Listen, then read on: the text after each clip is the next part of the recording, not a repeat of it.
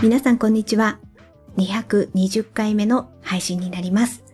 今回はこのゆったりラジオ日和を LISTEN 経由での配信に移行してみての感想を話したいと思っております。よろしくお願いいたします。えー、 LISTEN 経由での配信に移行っていう部分をもうちょっと詳しく説明させていただきますと、まずはね、今まではどういうふうに配信してたかとなりますと、スマホで音源を録音いたします。そしてそのデータを編集いたします。編集した後に、その音声データを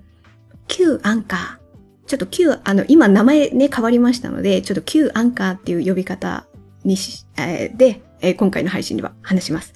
Q アンカーのアプリを経由しまして、そこから配信をする。そうすることによって、その音源が各種プラットフォームから聞けるようになってました。それは、例えば Spotify とか Amazon Music などですね。で、その、聞いていただく方が、聞きやすいプラットフォームから、このゆったりラジオ日和を聞いていただけるっていう流れでした。で、あの、リスナーさん視点から考えれば、あの、特に変わりはないんですよ。今も、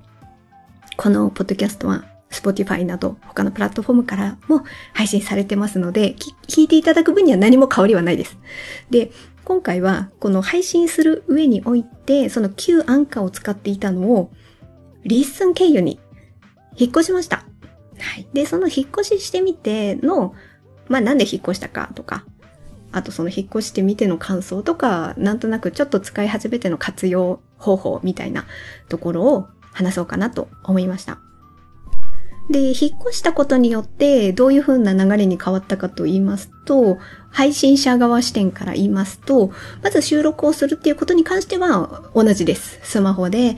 えー、今収録をしてます。で、これを編集をかけまして、配信に載せる段階まで整えます。で、整えたそのデータを旧アンカーではなく、 LISTEN、LISTEN 経由で、えー、データを配信します。で、配信をして、でもその時はまだね、下書き状態になってるので、概要欄など、まあそれはね、Q アンカーでも同じですけど、概要欄を編集いたしまして、それで、えー、公開っていう風にすると、まずリアルタイムで、や、リアルタイムでっていうかその時間に合わせまして、えー、 LISTEN の方に配信されます。で、その後に徐々に Spotify やあ Apple Podcast かな？はい。あの、その各種プラットフォームの方に飛んでいくので、えー、聞いていただく分には特に何も変わりはないっていうことですね。はい。で、えー、まずなぜ LISTEN に移行したかっていう説明をさせていただきますと、これはちょっと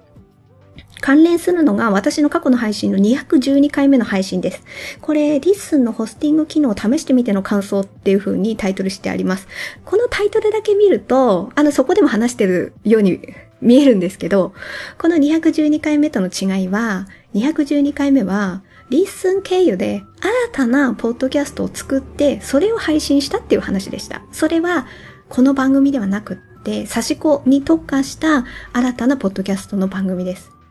そっちを、あの、配信してみて、こんな感じでしたっていうことの話になります。で、今回は、あの、引っ越しをしたっていう 話になりますので、ちょっと違うんですけど、ただ、あの、その212回目のそこ以降に、その差し子用のポッドキャストを配信する中で、LISTEN さんの使い勝手がだんだん分かってきて、で、それを使っていくと、えっ、ー、と、その刺し子のポッドキャストはそ LISTEN 経由じゃないですか。で、このゆったりラジオ日和はアンカー経由じゃないですか。で、そこのね、違いが分かってくると、ああ、これ、 LISTEN さん経由だったらこういう風にできんのに、みたいな風にね、思っちゃったりするわけですよ。で、そこの違いはやっぱ大きいのは、概要欄の文章、その編集、そこなんですよね。なんかね、このアプリ経由だと、旧アンカーさんのアプリ経由だと、なんかね、開業がうまくいかない 感じになるので、そうすると開業うまくいかないと読みにくかったりするんですよね。多分タグとか入れればできるんでしょうけど、ああいうのをこう入れなきゃいけないとか、そういうのを考えたりする。あと、まあ、ちょっとアプリなので、ちょっと小さくあの、なんていうか入力画面がね、小さかったりとかするし、あの辺でもちょっとね、使い勝手が難しいところがあったんですよね。で、それを考えると、 LISTEN さんの概要欄の編集は、それこそブログみたいな感じなんですよね。で、そういうのを使っていくと、そっちで、あの、入力した方がやりやすいなって思っちゃうんですよね。なので、あの、あ、こっちのね、メインのポッドキャストも、あ LISTEN さん経由で、あの、配信した方がいいなっていう感じに思いましたので、お引越ししました。で、過去の今まで配信してきた全部、今回が220回目なので、これの全部のデータも LISTEN さんの方にお引越ししてます。ですので、まあ全部では全然ないんですけど、ちょこちょこ過去の配信の概要欄の方もちょっと変えたりしてます。まあその、そのことに関してはね、ちょっとこれからおいおい話していこうかなっていうふうに思ってます。そうそうそう。それで、そう、先にこれお話ししておけばよかったなと思ったんですけど、今回話すのは、もう移行したことの感想になるので、例えば設定方法とはどうすんのとかっていう話を説明するわけではないので、そこに関しては、この配信の概要欄に、リッスンニュースさんの、えー、関連する、あの、配信をリンクしておきますので、あの、設定とか、あどういうことができんのとか、そういうことに関してはリスニュースさんを聞いていただければと思います。で、今回私は、あの、もう移行したっていう段階において、それをちょっと活用してきての感想になります。で、えー、この引っ越しがどこの放送回から変わったのかっていうことは、今回220回目の配信なんですけど、218回目の配信から、 LISTEN さんに移動しました。なので217回目の配信までは旧アンカーのアプリを、アプリを経由して配信してました。では、ここから使ってみての、あの、感想になるんですけれども、あの概要欄の説明のしやすさは、まあ、さっき言ったような感じだし、あとそっちの説あ、概要欄のことに関しては、212回目の先ほど言った、あの、配信回でも説明してますので、そちらを聞いていただければと思います。で、今回はさらにその後に LISTEN さんの方で機能も追加になったので、そこに絡めた話をしていきます。まず、大きく2つ話していこうと思うんですけど、まず1つはハッシュタグ機能ですね。こちらがその後に追加されてます。で、それを私は活用するようにしてみました。で、私がこのゆったりラジオ日和でどういうふうにそのハッシュタグ機能を活用してるのかっていう話をさせていただきますと、そうですね。じゃあここからは、あの、リスさんのプラットフォームから見ていただいた説明になります。はい。あの、ハッシュタグ機能とかって Spotify さんとかはちょっと関係がないので、今から話す話は LISTEN 経由でのあの概要欄を見ていただいた上での話だと思ってください。で、例えばですね、今回220回目なんですけど、1個前の219回目の概要欄を、あ、あの、リンクしておきますので、そちらをタップして見ていただきますと、219回目はカンドラの感想を語ってます。こちらの方で、あの、説明文をまず入れて、ハッシュタグ、ゆったりカンドラ日和っていう風に入れてみました。で、これをタップしていただきますと、私がこのゆったりラジオ日和でカンドラの感想を語った配信会だけが抽出されるような感じになります。これあえて、あの、ハッシュタグカンドラとかにしなかったんですよね。あの、ゆったりカンドラ日和は、このゆったりラジオ日和にちょっとかけた感じにして、ハッシュタグって他の同じような内容で他の人はどういう風なあの配信してるのかなっていうことを探せる上でも役には立ちます。それは例えばですね、そうですね、 LISTEN さんで言うとやっぱ声日記ですかね。ハッシュタグ声日記をタップしていただくと、いろんな人のが出てきます。だそういう意味で、声日記を配信してる人を探すことができる。まあそういう使い方もあります。他の人の配信を探せるっていう使い方ですね。これは一つあるんですけど、もう一つは、今言った、あの、自分が配信する上で、自分が過去に配信した中で似たような配信会を抽出することができるっていう使い方ですね。このゆったりカントラ日和のハッシュタグに関しては。で、これはもう何かメインのテーマに特化したものだったら必要ないかもしれないです。例えば私がもうこのポッドキャストを全部カンドラの感想ばっかり語ってるものだったら必要なかったかもしれないです。でもこの私のポッドキャストって結構いろん、うん、確かにカンドラの あの割合多くなってますけど、他の話題も、今回みたいな感じですよね。 LISTEN の感想を話してますので、他の話題もちょいちょい間に挟んでくるので、そういうのが混在してるポッドキャストなんですよね。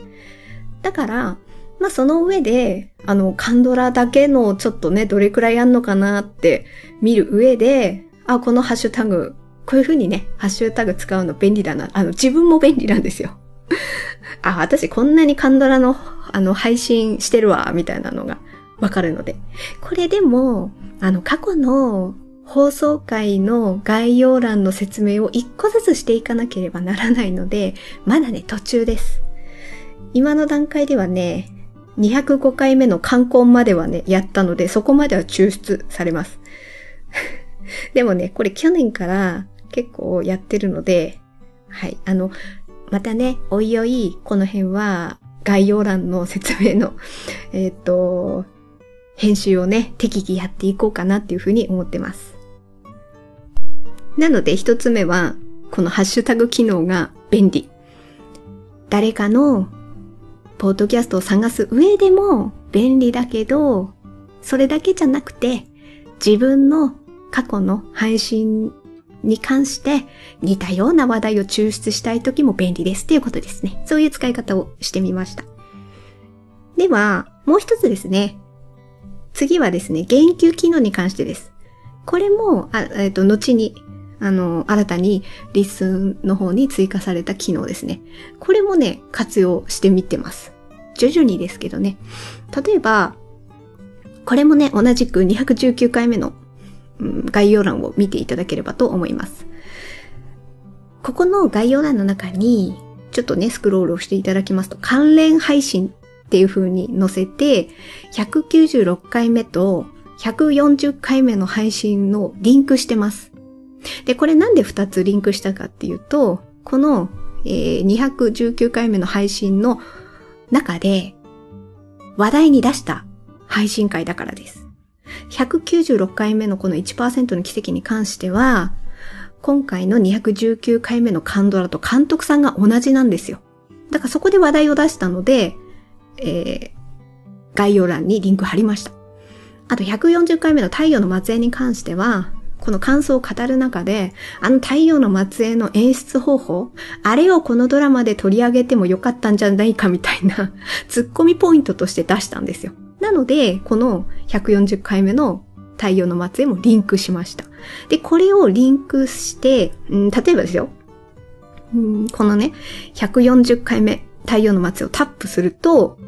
LISTEN さんのこの2022年10月20日に配信した太陽の末裔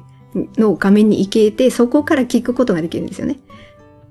で、なおかつ、戻っても来れるんですよ。これどういうことかっていうと、言及機能なので、あの、こう、1メンションって書いてあると思うんですけど、このメンションタップすると、下の方まで行って、このエピソードに言及してるエピソードで、この219回目の配信が自動的にリンクされるようになるんですよね。だからね、戻、戻ってこれるっていうか、あの、たまたま、例えばこの140回目の配信を聞いた人が、あ、なんか関連することを219回目ではもう話してんだなと思ってあっちからこっちに来ることができるってことですよね。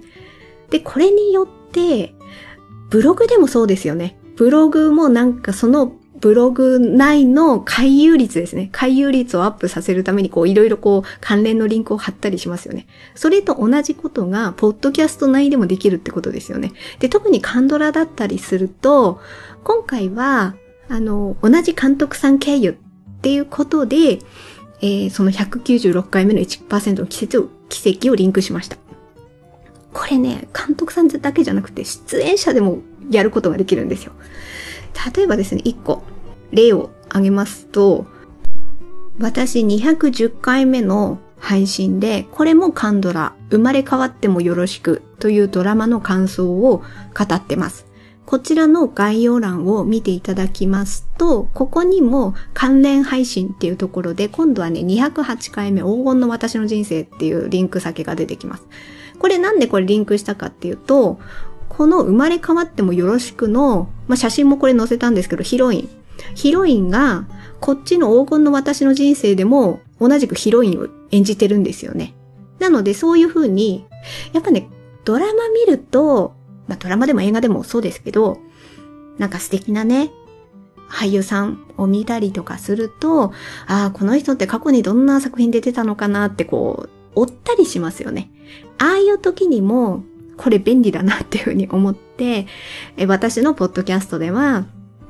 今回は生まれ変わってもよろしくで、このヒロインについて語りましたけど、このヒロインに関しては、こっちの208回目でも話してます、みたいな。これ、こう、配信内でちょっとね、一言声かけておくと、すぐ、このポッドキャスト聞いていただいた方は、こっちの黄金の私の人生も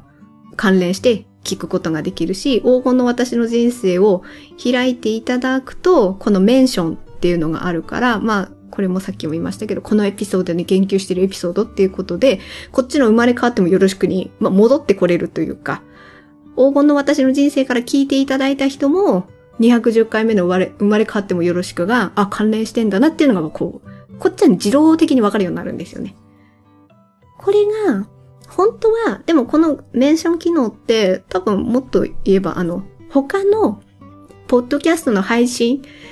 違う番組ですね。違う番組の、例えば感想を話した時に、ああ、うちの番組の感想を他の人も喋ってくれたんだなとか、多分そういうのが気づけることが想定されてると思うんですね。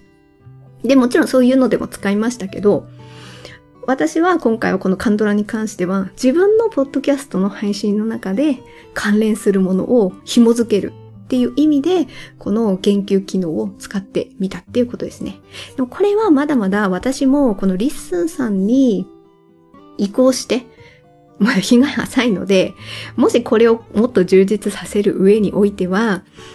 過去の放送回の概要欄を変えなければいけないので、それ、そこがね、まだまだ伴ってないので、ちょっと、これはおいおいかなと思うし、ただまあこういうことを想定した上で、今後も私はカンドラの感想を語る配信を続けるのには変わりはないので、この機能を意識したような話し方はする、しようかなとは思ってます。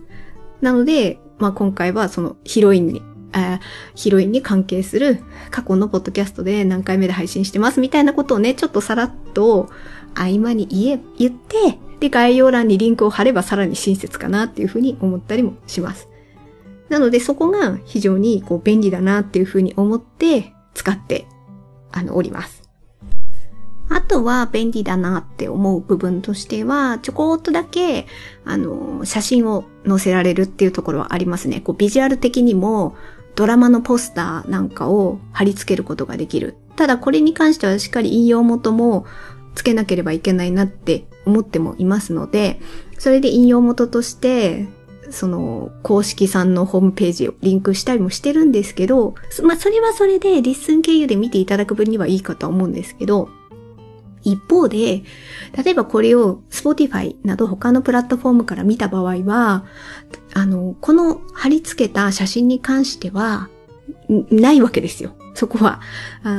写真は載らない。だけど、例えばこの引用元どこどこみたいなこの文章だけは説明欄に残ってしまうので、これの、まあ、そこだけがちょっと残るっていうことはちょっと想定した上で、まあ、文章なり、写真の貼り付けなりっていうのをちょっと考えなきゃいけないなっていうふうには、ちょっとね、思ってます。まあ、じ、もちろん自分が撮った写真、まあ、別の内容でしたら、自分の撮った写真だと別に引用元とかいらないけれども、もしその写真を載せるときに何か一言、あの、説明文を付け加えて載せるんだったら、LISTEN さん経由としては写真と文章がセットになって見れるから分かりやすいですけど、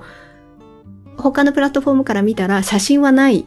のに、あ、写真はなくって文章だけしか見えませんからね。そのあたりでこう違和感がないように、ちょっと編集しなきゃいけないな、みたいな、そういうことはちょっとね、しっかり頭に入れて、その上で概要欄の説明文を編集することがちょっと必要になってくるかなっていう風なところがもしかしたら注意ポイントかなとは思いました。まだあの、こっちの LISTEN さん経由に引っ越しをしてから、そんな日も浅いというかまあその LISTEN のホスティング機能が開始されてからもまだね、あの始まってからそんな時間は経ってるわけではないので、このあたりは私も徐々に活用させていただきながら、ああ、こういう使い方ができるなとか、あとはここはもうちょっとこういう風にした方がいいなみたいなこう改善、自分の中でのあの見やすさの、見やすさに関してそうですね、試行錯誤ね、適宜軌道修正なんかをちょっとしていただき、言いきながら、このポッドキャストをね、充実させていけたらいいなっていうふうには思っております。はい。ということで、今回は、このゆったりラジオ日和を、 LISTEN さん経由の配信に移行してみての感想を話してみました。本日のポッドキャストは以上となります。最後まで聞いていただいてありがとうございました。程よい一日をお過ごしください。スノーでした。